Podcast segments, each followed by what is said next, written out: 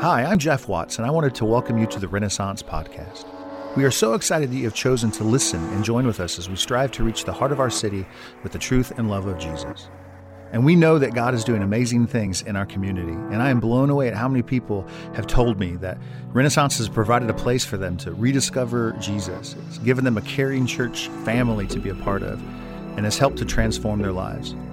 If you're one of the men and women who have been encouraged, helped, and strengthened because of what's happening here at Renaissance, then I'd like to ask you to become an investor in what God is doing in our city. And here's one way that you can do that. Go to rendecatur.org backslash give and make a commitment to be a part of showing the people of the city of Decatur the truth of Jesus and how much he loves them.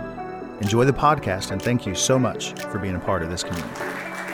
Welcome to Renaissance. My name is Jeff, and I'm one of the leaders here at the church. And um, I have a couple things I want to say today. I have a, a number of things I want to say today, um, but I prayed this morning that God would, would quicken my voice and remove my opinion from everything. Because I have opinions. Anyone else in the room have opinions? Right? And can I be very honest with you? My opinion does not help you. It cannot help you. My, my opinion, my thoughts are bankrupt to help you in any possible way. But the thoughts of God, the words of God, the opinions of God matter. And, I think my, my desire as a Christian, a follower of Jesus, is to sort of assimilate his opinions. But know this at every moment that I'm speaking, I, I know that there's a lens or a filter through which my words come out, and it's me.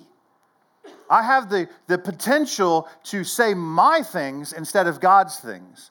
So I prayed this morning that God would help um, clarify some of that stuff for you. And so I'll ask this that God would give you ears to hear what he has to say. And then all of the things that Jeff says, whoever he is, right? That those things would just fall into the trash can. Right? As you walk out of here today, that they literally would just fall off of you like scales because they don't help you in any way. But the words of God would, in fact, settle deep inside of you, plant deep inside of you, and then produce something through you and in you that only God can do. So that's been kind of my whole desire. Um, this last week, uh, or two weeks ago, we started this overview of the Bible class. You saw that in the video. It's a it's a Ren group, but we really open it up to not just our church, but there's another church in town who who is coming and meeting with us on Tuesdays, and we're talking about just the Bible from kind of a, a thirty thousand foot level. Like if we took all sixty six books of the Bible and just looked at it kind of in a real quick you know overview, what are some things that we learn about God and about us and all of that? And one of the things that I'm reminded of as I'm embarking on this overview of the Bible class, because I've taken it once before. You ever take some, you ever learn something and then forget it and have to relearn it again? Right? Just me. That's okay. So I, uh, I, I'm looking forward to taking this overview of the Bible class because. Um, here's what I know that even though God's people and those stories in the Bible oftentimes talk to people some two and three thousand years ago, and their circumstances might be vastly different than ours, their culture is vastly different than ours. What I've learned over time is that God is, in fact, immutable. And if you don't know what immutable means, it just means that He is not changing that he is forever constant. He's the static thing in all of those stories. And if God is dealing with them 3,000 years ago, 2,000 years ago, when, they're, when they find themselves in this particular situation, we can fully expect God to deal with us in like fashion when we find ourselves in a similar situation. That's an awful lot of words just to say God leads them in the same way that He leads us, yes? And as I read those stories, I find encouragement in them. Can I be very honest with you? Uh, when we read in the Old Testament where God began to build a nation or call a nation to himself, we call them the nation of Israel or the Israelites. It's basically God's people, his chosen people, which just simply means God chose them. Of all the nations of the earth, hear this there are other nations on the earth. And there were at the time that God chose them. He chose that nation unto himself. And their response to him was just to say, I do. Just to say yes. And when God chose them, um, and we read the stories of that nation, I've learned this about them. They are incredibly fickle people. I mean, incredibly fickle people. And fickle just means this that they, they oftentimes will change their allegiance or devotion towards God to anything else. As if the, just the, the changing of the wind blowing from the east to the west, all of a sudden, these people who once loved God, who once served God, who once, once wanted to follow God and everything, have just changed their opinion about Him. And when I look at that in the Bible, I can't help but look at our own culture around us. I would never point fingers at anyone. Besides Joe. but I, I, I, think that's us sometimes. I'm kidding, Joe, not really you, but, but isn't, isn't, isn't that our story sometimes? Aren't, aren't we, can we be honest just for a moment? Aren't we a fickle bunch sometimes? I know there's people in the room who are um, probably new Christians, and, and there's a zeal and a vigor and a, a wide eyed, like, God is awesome like when you're a new Christian. I love that. And I hate to say this, but over time, like after the, the world just chews on you and beats you up for a while, you actually have to fight for your relationship with God. That sometimes you, if you just think that, oh, I'm a Christian now, I'll just sit down and coast like down the river, you'll find that you're going in long places where God's not going. And, you have to sort of stay um, attached to Him. Um, and he, he's, we see those stories like that time and time again in all of the Old Testament. In fact, what's really funny is when God calls Israel to be his own nation, um, you'll know this story. Forgive me for just a little backstory here, but I love to put everything in context. Um, God's people, the Israelites, were held captive in a nation called Egypt under a wicked king called Pharaoh and he enslaved them, and it was terrible for them for hundreds and hundreds and hundreds of years. And, and God hears their cries for deliverance and sends a man named Moses to get them out. And Moses goes and rescues them, and there's some great stories in the Old Testament talk about how that happened. It's miraculous, it's beautiful, it's wonderful, right? The power of God is great in the Old Testament. He gets them out of this uh, uh, slavery in Egypt and, and drives them towards the promised land, this wonderful place that God wants to take his people and plant them there and let them grow and mature and become prosperous and all of this. And on the way to the promised la- land, he takes this pit stop at a mountain called Sinai and he goes up the mountain. Moses goes up the mountain to meet with God. And at the top of this mountain, the contract, the marriage contract between God and the people he chooses, looks like the Ten Commandments commandments. And God says this is I'm going to be your God, you guys will be my people, and this is how all this is going to work out. Thou shalt not, thou shalt not. Right? He says, listen, put no other gods before me. Don't blaspheme my name, treat others with kindness, and on and on it goes, and all of that. And as Moses is going, yes and amen, yes and amen, I can't wait to come down the mountain and tell all the people how great you are, God, right? He gets down to the bottom of the mountain and he realizes that the people the fickle people who just got led out of Egypt have decided to forsake God, and now they're worshiping this golden calf. And Moses, in frustration, throws down the commandments of God and breaks them as if the contract has been broken. The rest of the story is that God eventually writes another contract for them, which is really helpful. But Moses was so frustrated, he takes that said golden calf, he sets it on fire, burns it to ash, he pours the ash in the water and makes the people drink it. Strange? Strange. Hear, hear what Moses is saying. Oh, you want gold to be your, your idol? You want to fashion gold? Okay, then you need to dig it out of the latrine when you're finished with it. How badly do you want it? Because it's inside of you now, and in a few days, if you know what I'm saying, it comes out, and you got to go dig it out. God's people are fickle. But God's allegiance and his devotion and his love for his people, hear me, it never wavers. If there's a constant in the universe, it is that. That God's love for his people never changes.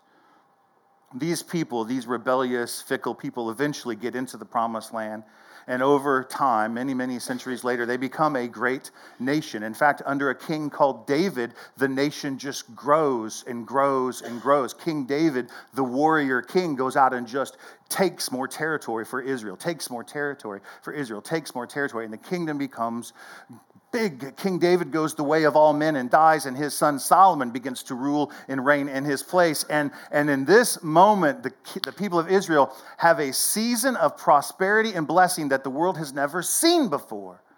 there's peace and, and financial riches and everything. In fact, Solomon's kingdom was so great that other nations would send dignitaries into Israel to see the things that God was doing in his people.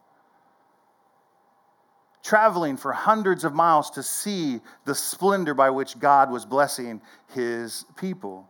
What we learn is that God is using his people, his nation, to be a beacon for other people to come and see what we're learning that God is using his people to be a, a, light, and we'll get to this later, that sits up on a hill so that others will be drawn to it like a moth to a flame. That there's, in fact, a purpose for Israel and their existence. But these fickle people, when Solomon goes the way of all men and dies, there's a tussle for the throne of Israel. And the two sons begin to fight over the throne. And, and all that to say this is that the nation that was once great and prosperous and blessed begins to fracture into two pieces. Now we have this thing called the northern kingdom and a southern kingdom. Israel, that was once united, is now two pieces with two different rulers, two different kingdoms, two different plans for their lives, doing two different things for God. What we learn is that sometimes these kingdoms decided to forsake God and do things their own way. And God, in his great providence, allowed neighboring nations to come in and war against Israel. Their arrogance grew too great, and eventually God takes the northern kingdom by the Assyrians and calls them out into exile. The southern kingdom was able to maintain some status for the next 140 years, but eventually the Babylonians come in and take Jerusalem, destroy the temple, and begin to drag all of God's people out of Israel and into the land of Babylon. And the Babylonians did this for a particular reason.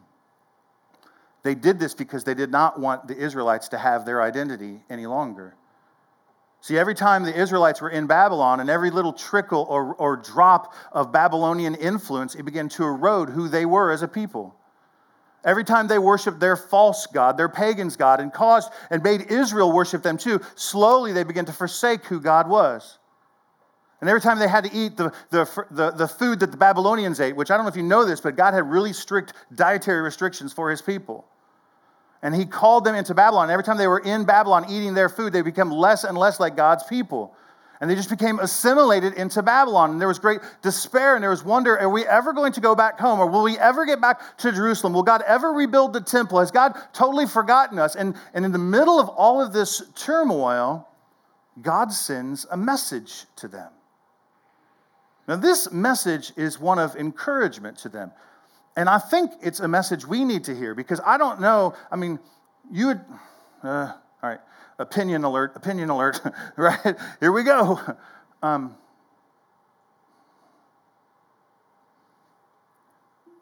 our nation, let's just talk about us because we're, it's what Americans do well. we talk about us a whole lot. Um, some could argue that even our nation, although it looks like a united states, is in fact broke into a couple pieces, wouldn't you say? I mean, if you don't believe me, just watch the election results every other November and we see blue states and red states and whatever. Like we're one nation, but there seems to be this divide between the two. And, and we can oftentimes wonder if maybe this world isn't exactly like we hoped it to be, that we're going through maybe struggle or strife. And yet, other people, I mean, this is the craziest thing. You can ask two different people, How do you think things are going in the world today? And they'll give you completely two different answers. Personal story I went to lunch with a, a friend of mine who happens to also be my financial advisor, which just sounds so adult. Don't you agree? right? I have a financial advisor. And we get together every now and again. And he reminds me that I will never have enough money to retire. so I call him friend, but I do not like him. I'm just telling you right now. and, we're, and we're sitting at tacos, and as, as I say, pass the salsa, right? He, he pushes across a folder for me, which is my portfolio of investments. And he just tells me, Jeff, your portfolio is doing really great. I'm like, that's awesome. So if you were to ask me, Jeff, how's the world treating you today? I'm like, if I look through the lens of my financial situation, I'd say, not bad, not bad. But you could ask the people sitting at the table next to me, and they might have a completely different story that we find ourselves in difficult situations. And sometimes the circumstances all congeal together to make this almost impassable, insufferable circumstance that we're in. And, and the hope that, that God eventually gives to those people as they were held captive into Babylon, I think is the same type of hope that God wants to give us today. God sent a man, a prophet. His name was Isaiah. And he spoke these encouraging words to Israel as they were held off in a dire situation in Babylon. The prophets in the Old Testament, if you don't remember, they were used by God to speak oftentimes words of warning to his people he would see, hey, hey man, I see what you're doing over there. Uh, you might want to knock that off because God will judge that if you continue to if you continue to rebel against God, if you continue to disobey God, then calamity will come your way. And they would warn people and oftentimes encourage them towards this thing called repentance, which just means return back to where God is. And some would argue maybe that's the issue in our world today. We just need to return back to where God is. And I would never disagree with, disagree with that statement. I think that's so true. But oftentimes, the prophets not only brought warning, right, and the issue of repentance, once, once judgment had already come, God was quick to send his prophets to remind his people uh, that he still loves them, that he still chooses them. You would expect God's prophets to come in there and kick them while they're down. Dummy. Well, you made your bed here. This happened to you because you forsook God. You decided not to follow God. You disobeyed God. On and on it goes. But that's not the story we hear, is it? That God sends his prophets to declare the hope of redemption. This is the story that we get in Isaiah. So if you have a, a Bible with you, I'm going to read a couple verses out of Isaiah chapter 43. Isaiah chapter 43. I, I, do apologize. I didn't write the page number for the, the Bible underneath the seat around you, but you can use that Bible there.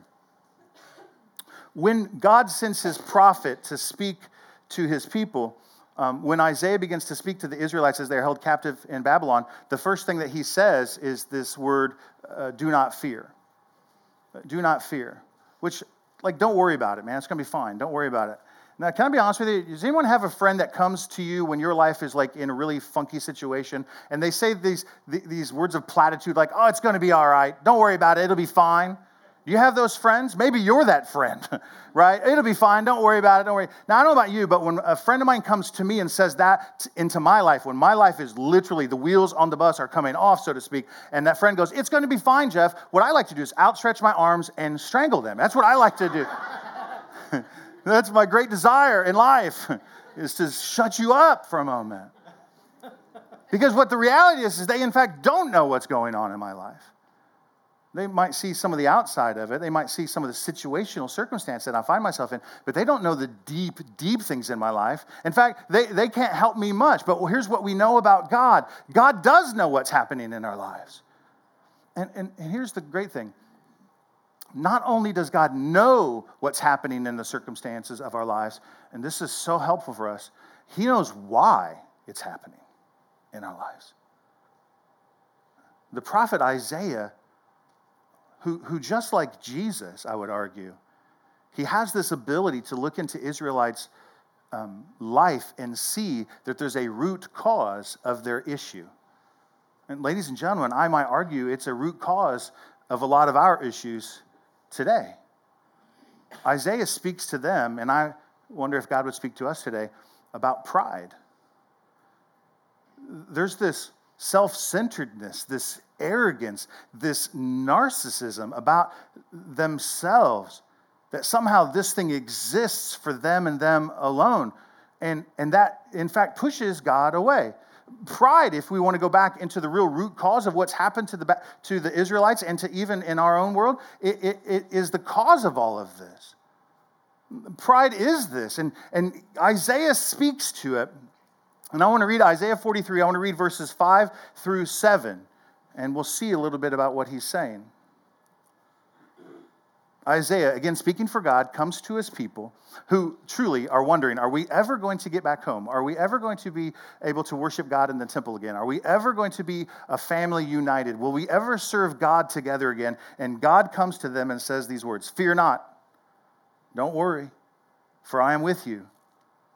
I will bring your offspring from the east, and from the west I will gather you. I will speak to the north, say, Give up, and to the south, do not withhold. Bring my sons from afar, and my daughters from the end of the earth. Everyone, God says, who is called by my name, who I created for my glory, whom I formed and made, he is going to bring back his people. But before he does so, God speaks to the prophet Isaiah to these people for them to have reconciliation, for them to have redemption, for them to have a corrected path in their lives again, they need to understand two things. And that's my work today. In those verses, there are two things that Isaiah speaks to God's people. There are two things that God would speak to his people today. And God, I pray that we would hear you. Would you bow your heads with me as I pray? God, I, I pray that we hear your voice today. I pray that we understand what you're saying to us. God, lay us bare so that we have nothing to hide from you. In fact, there is no place we could hide. David said it once. He goes, I could go to the highest of the mountains, to the depths of the sea, and guess what? You're there. There is no place we can hide. So, God, I thank you that you would come and speak into our lives today. God, thank you that you can restore us. And we love you. In Jesus' name, amen. He paints this picture of being able to draw everybody to his name. He, he paints this picture that I'm more powerful than Babylon. Don't sweat the small stuff, he's saying. But verse 7 is what really stuck out to me. He says, Everyone who is called by my name, everyone, not just anyone, it's everyone who is called by my name. Now, when I saw that that line, it made me think of something. Um, my da- I have two daughters, teenage daughters. I talk about them a lot. I feel bad for them a little bit. but uh, Uh, when they were younger, one time, I remember one of my daughters came to me and she said something. She used that classical argument that most adolescents use. Well, all of my friends are doing it. Right, Dad, I want to do this thing. Can I do this thing?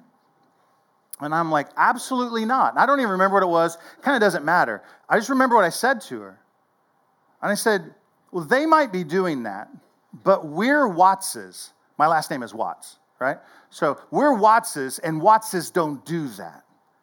Now, before you think it was some like really awesome pious thing, like we're trying to be righteous, it was probably just like, can we stay up past 10? I'm like, no, we don't do that around here. We go to bed early because old man Jeff needs more sleep. It doesn't matter what it was. I just said these words. We don't do that because we're Wattses. We're called by a different name than everyone else. And what God is saying here, for everyone that is called by my name, for everyone that is unique, for everyone that is mine and mine alone, I will call back. Not all, just those called by my name. And then he says these words Whom I created for my glory, whom I formed, and whom I made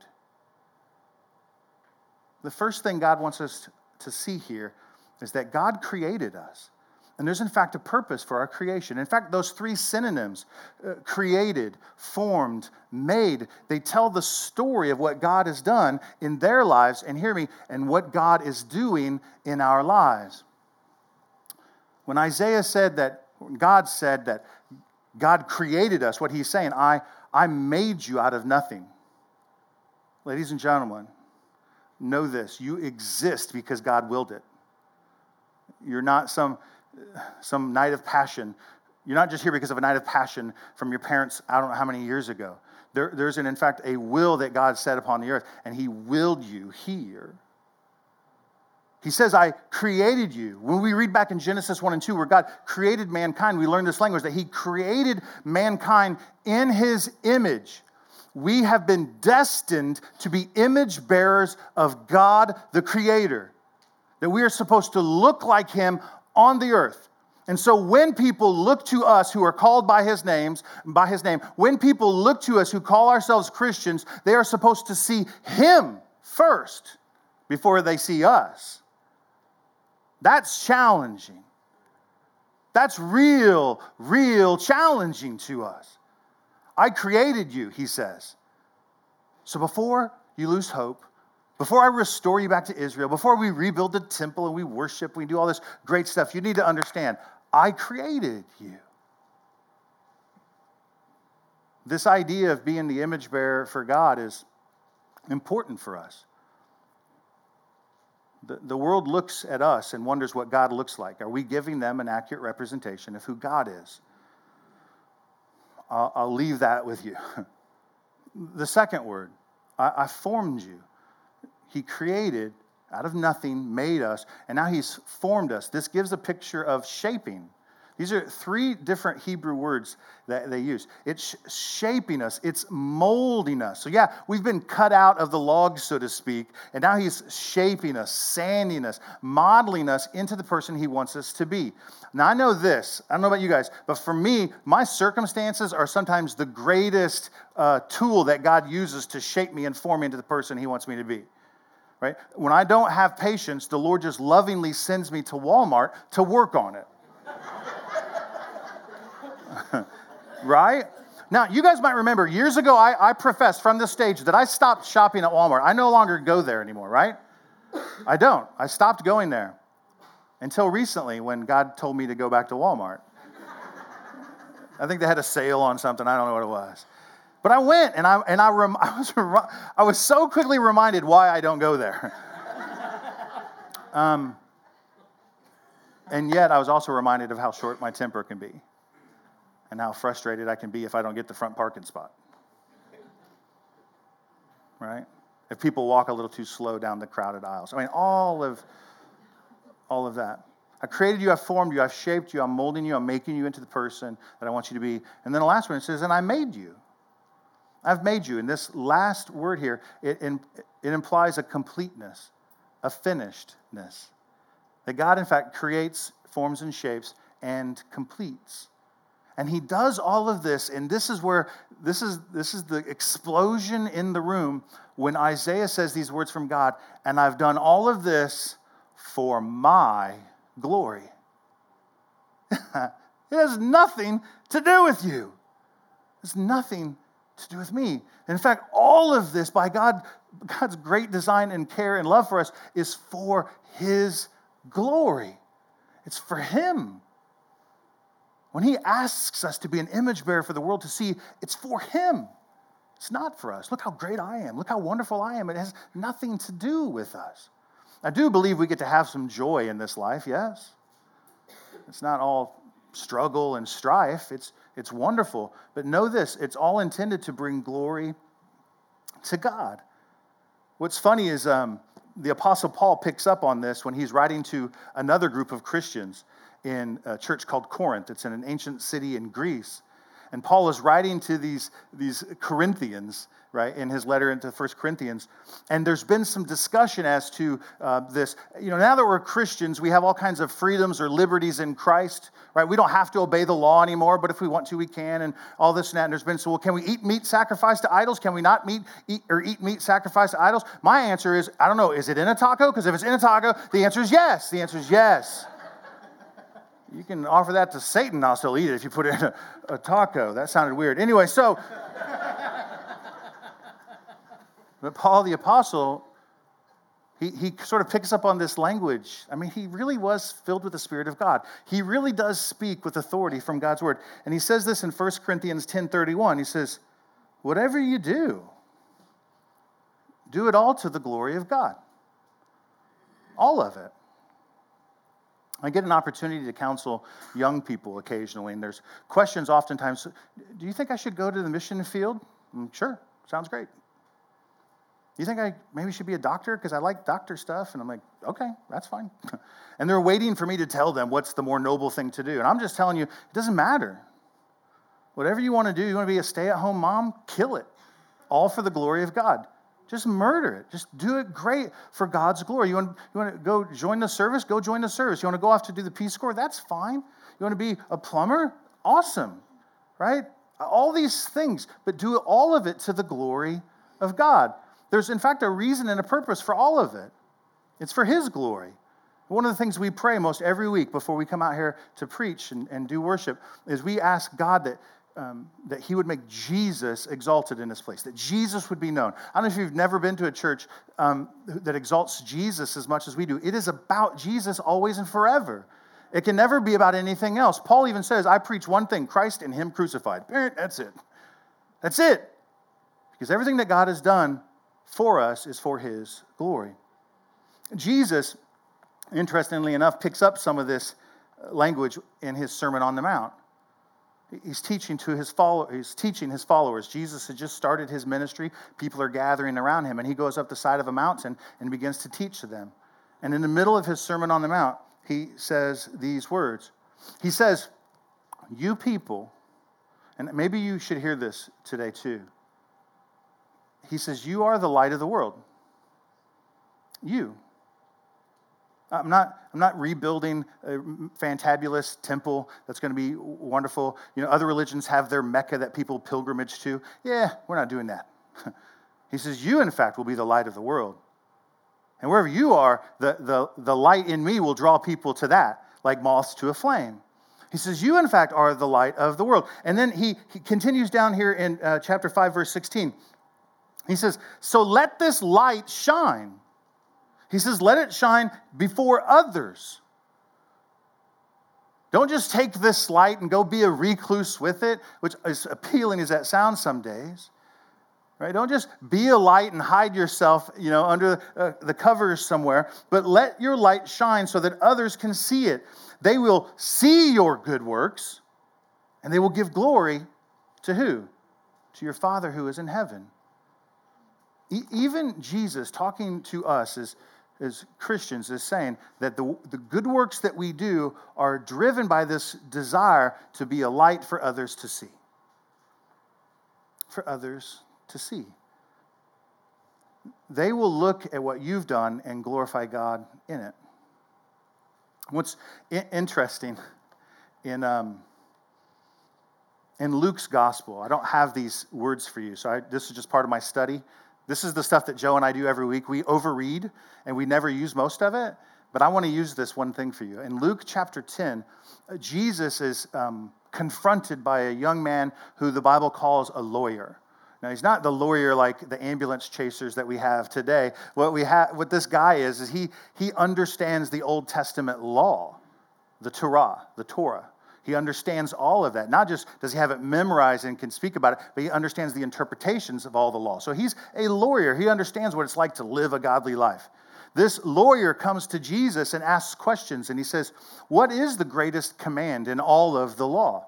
As if to catch Jesus in this little trick.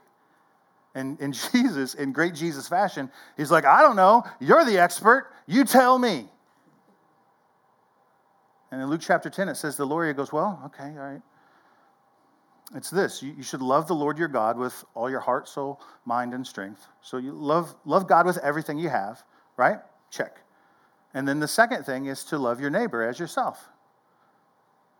And Jesus replies to him, That's it. That's it. All that God is calling us to, to be a light in this world, is to love God with everything we have and to love our neighbors as ourselves. That's the very work that stands before us. Jeff, I don't know. Should I be a doctor? Should I be a this? Should I be? I don't know. Just love God with everything you got. right? Don't, don't let your wife be greater than the Lord in your house. Oh. Don't let your children be greater than me in your house. There can be no other gods before me, he says. Oh. Maybe this will be helpful, parents. Loving reminder that it is our greatest desire and goal to train our children and then have them leave the house. Say amen. Teach them up, train them up in the way that they would go and say, Sayonara, see you later. Send postcards wherever you go. And, and everything that we do, we love God and we love our neighbors as ourselves. What's interesting, this lawyer takes that phrase, love your neighbor as yourself, from a passage in Leviticus. Does anyone ever read Leviticus? It's an Old Testament book. It's filled with death, sacrifice, rules. It's like really awesome, honestly. And in the middle of all of this book of Leviticus, which is, I mean, again, filled with regulations and sacrifice and all that, in the middle of this book, in chapter 19, there's this glorious moment where, where God says a couple things. He says, I am holy, so you should be holy like me. And he goes through a couple of things. And then the, the tail end of verse, uh, chapter 19, he says these words, and you should love your neighbor as yourself.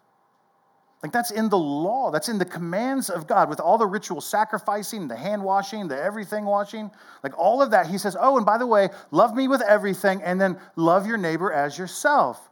And what's so what's so incredible in that story is that we actually get a list of things to do. Because I don't know about you, I'm a list guy. Don't just tell me to love God with everything and to love my neighbor as myself. How do I do that? And Leviticus 19 gives us that. I want to read a pretty big portion of scripture as I close here. Well, here.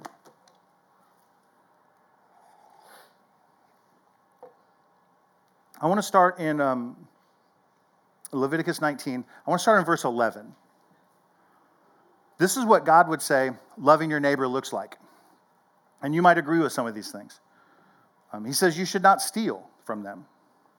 Thank you for that, Lord. Um, you shall not deal falsely with them. You should not lie to one another.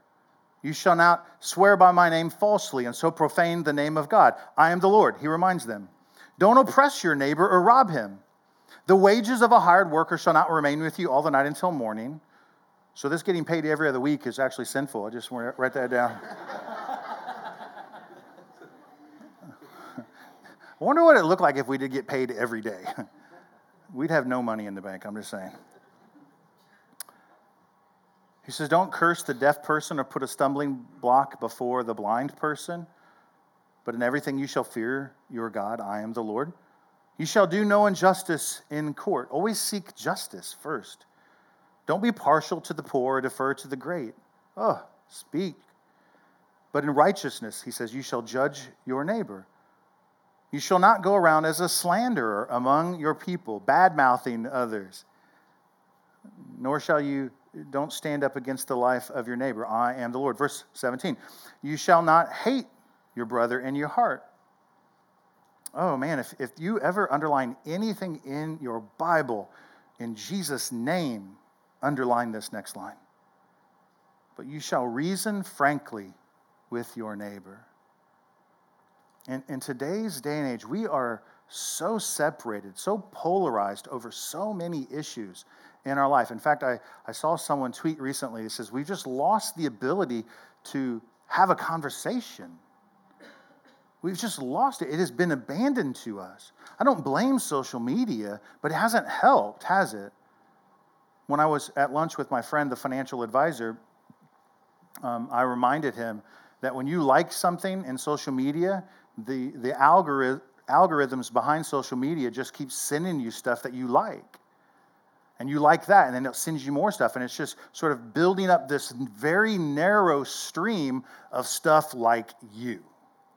And yet, there's an entirety of the world out here that has a difference in opinion, but you no longer see it and hear it. So we've sort of cut ourselves off from dissenting opinion in our lives. And then the greatest thing in all of this is if we do not like what someone says, we can unlike or unfollow. See ya.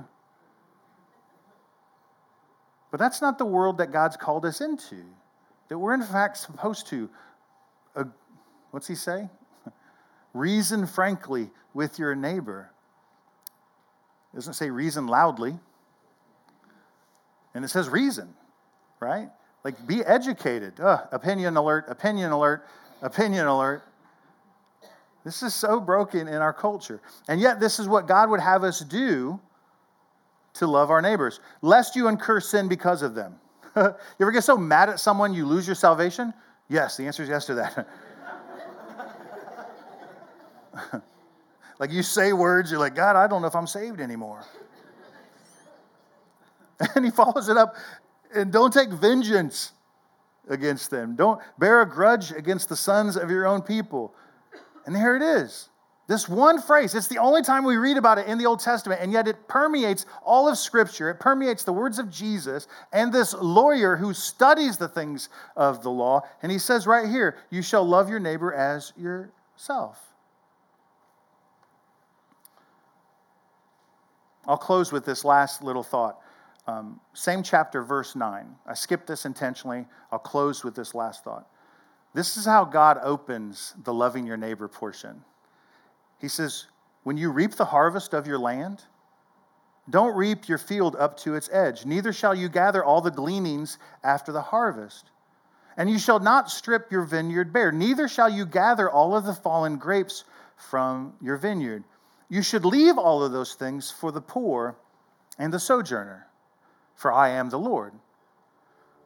What this means for us is that when, when the, the ancient people would, would sort of toil this, the land, pull the rocks out, labor over it, plant the, the fields, um, grow the wheat, grow the corn, grow the whatever. And he says at the end of the season, after, of course, God has blessed it with sun, God has blessed it, right, with rain and all those things. At harvest time, when you go to harvest it, he says, leave some of it.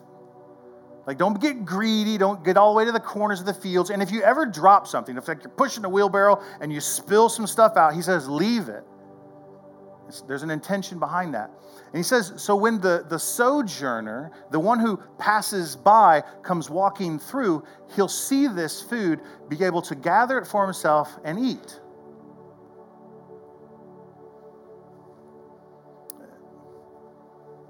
I talked to Joe about this this week. This is this one verse is why we're talking about this today. Because it dawned on me in the middle of that command, God is God is revealing his glory to the nations around that do not understand him. So just follow my logic here. So, so uh, John comes walking through, let's say. He's not from Israel. He has no idea. He's, he's walking through Israel to get to grandma's house. That sounds like a, like a Red Riding Hood thing, but he's going to grandma's house over here and he's hungry and he comes across this field that has, it's been harvested, yet there's still food there. And he goes, That's strange, but thank you. And he eats some of the food. And then he goes to the next field and sees the exact same thing. And the exact same thing as he makes his way all the way through Israel, he keeps, he keeps wondering uh, to himself, what is wrong with these people? Like, who would toil all those hours, plant all the, those crops, and then leave it? Who would do that? And then one day he asks someone, Why do you do that? And they said, Oh, because we serve a God who cares about you. Because we serve a God who, who wants you to know you're always welcome here. You always find food here. You always be able to make your way through. We won't harm you. We'll, we'll support you as you make your way through. Oh, and we'll also do that to the poor among us. See, loving our neighbor looks like helping others, but all for the glory of God, that they might see who God is.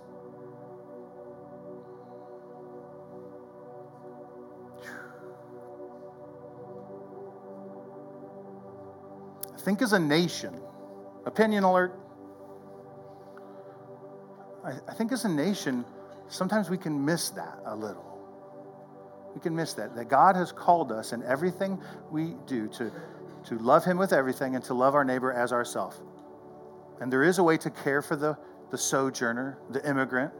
There's a way to, to care for the poor. And there's a way to do it that's not just charity, it's not just morality, but it's in fact in, in, informed by the Spirit of God inside of us to make God's name be great.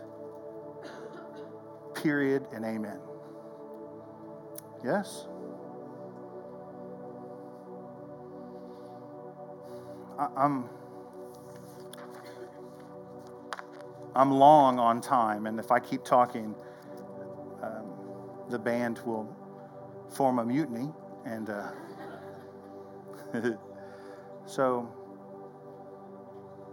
can we just posture ourselves before the Lord and just maybe say some things like this um, God, all the things that we're hearing today are in fact an impossible feat for us, that we can't do these things on our own.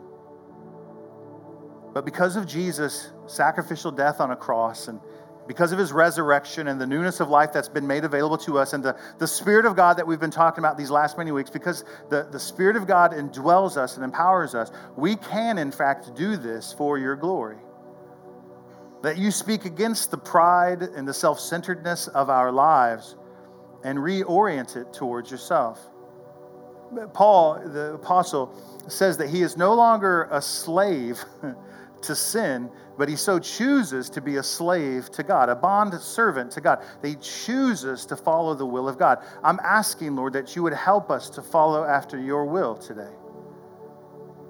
I put no application at the end of this message because I think God wants to speak to his people individually. So, God, would you just use your spirit to open our hearts to hear what you have to say? God, the word of God helps us. I believe that to be true. The Word of God helps us. Lord, we have, we have wandered from you, we have disobeyed you, and your assuring voice is, I haven't forsaken you. I've, I've called you my own. I'm bringing you back. But you're addressing the issues of pride in our lives, God. Thank you for that. Make us humble servants, Lord. In Jesus' name, amen. Amen. Thank you so much for listening to this podcast. Together we can reach the heart of Decatur. And if you'd like to be a part of that, go to rendecatur.org backslash give and make a commitment to be a part of showing the people of the city of Decatur the truth of Jesus and how much he loves them.